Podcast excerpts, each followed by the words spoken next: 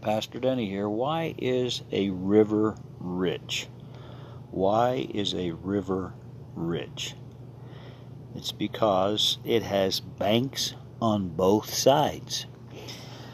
All right. Hey, I found a rich a scripture verse that's kind of rich, and that is found in Romans chapter 12 and verse 9.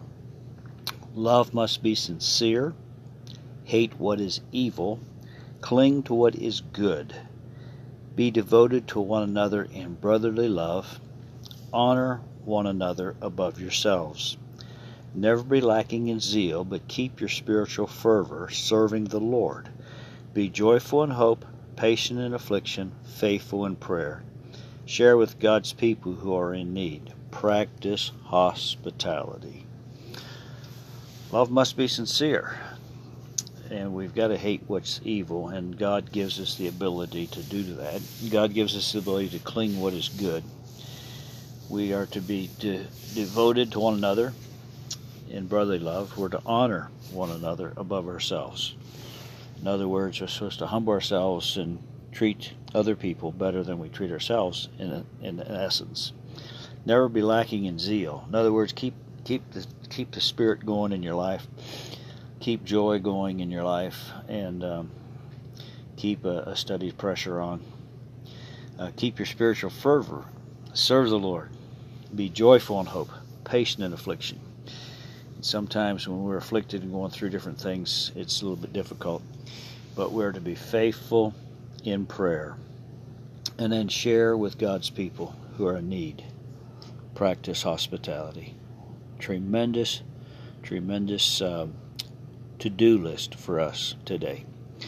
Let's pray. Father God, thank you that we can let your love transform us, that we can uh, be uh, zealous for you, that your spirit can uh, energize us and give us a, a great motivation, that we would be joyful in hope and patient in affliction and constantly in prayer.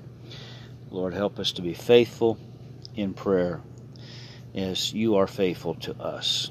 Holy Spirit, come alongside of us, teach us your word, empower us for your glory. Lord, I pray for those who are sick today, God, you'd bring healing.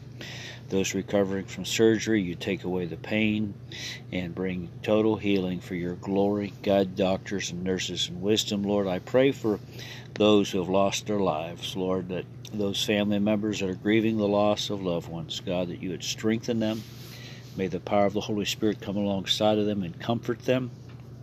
And Lord, thank you that you know all things. You're such an awesome God to love us and care for us. And we give you all the honor and the glory forever. Thank you, Lord Jesus. Lord, we pray for our military families and those serving our nation, Lord, elected officials across our land. Lord, I rebuke Satan that would try to steal, kill, and destroy the Word of God in our nation. And Lord, I pray for people to become wise as serpents and harmless as doves, that they would begin to pray for a mighty revival, and let it begin in our hearts, Lord. Father God, may we see your Holy Spirit energize people to uh, do the right thing, and Lord, we just pray for teachers as they're preparing their classrooms for this next year. God, that you would prepare their hearts, Lord, to meet each individual need of each student. Lord, I pray for the students and parents, God, that you would give parents wisdom on how to help their children learn. And Lord, most of all, may we encourage, may you, Lord, encourage, may you encourage uh, parents and grandparents, Lord, to bring righteousness to their children, teach them the ways of the Lord. Father God, thank you for all the good things you do for us. You're an awesome God. We give you praise, glory, and honor in Jesus' precious name. Amen and amen. God bless you. Have a great one.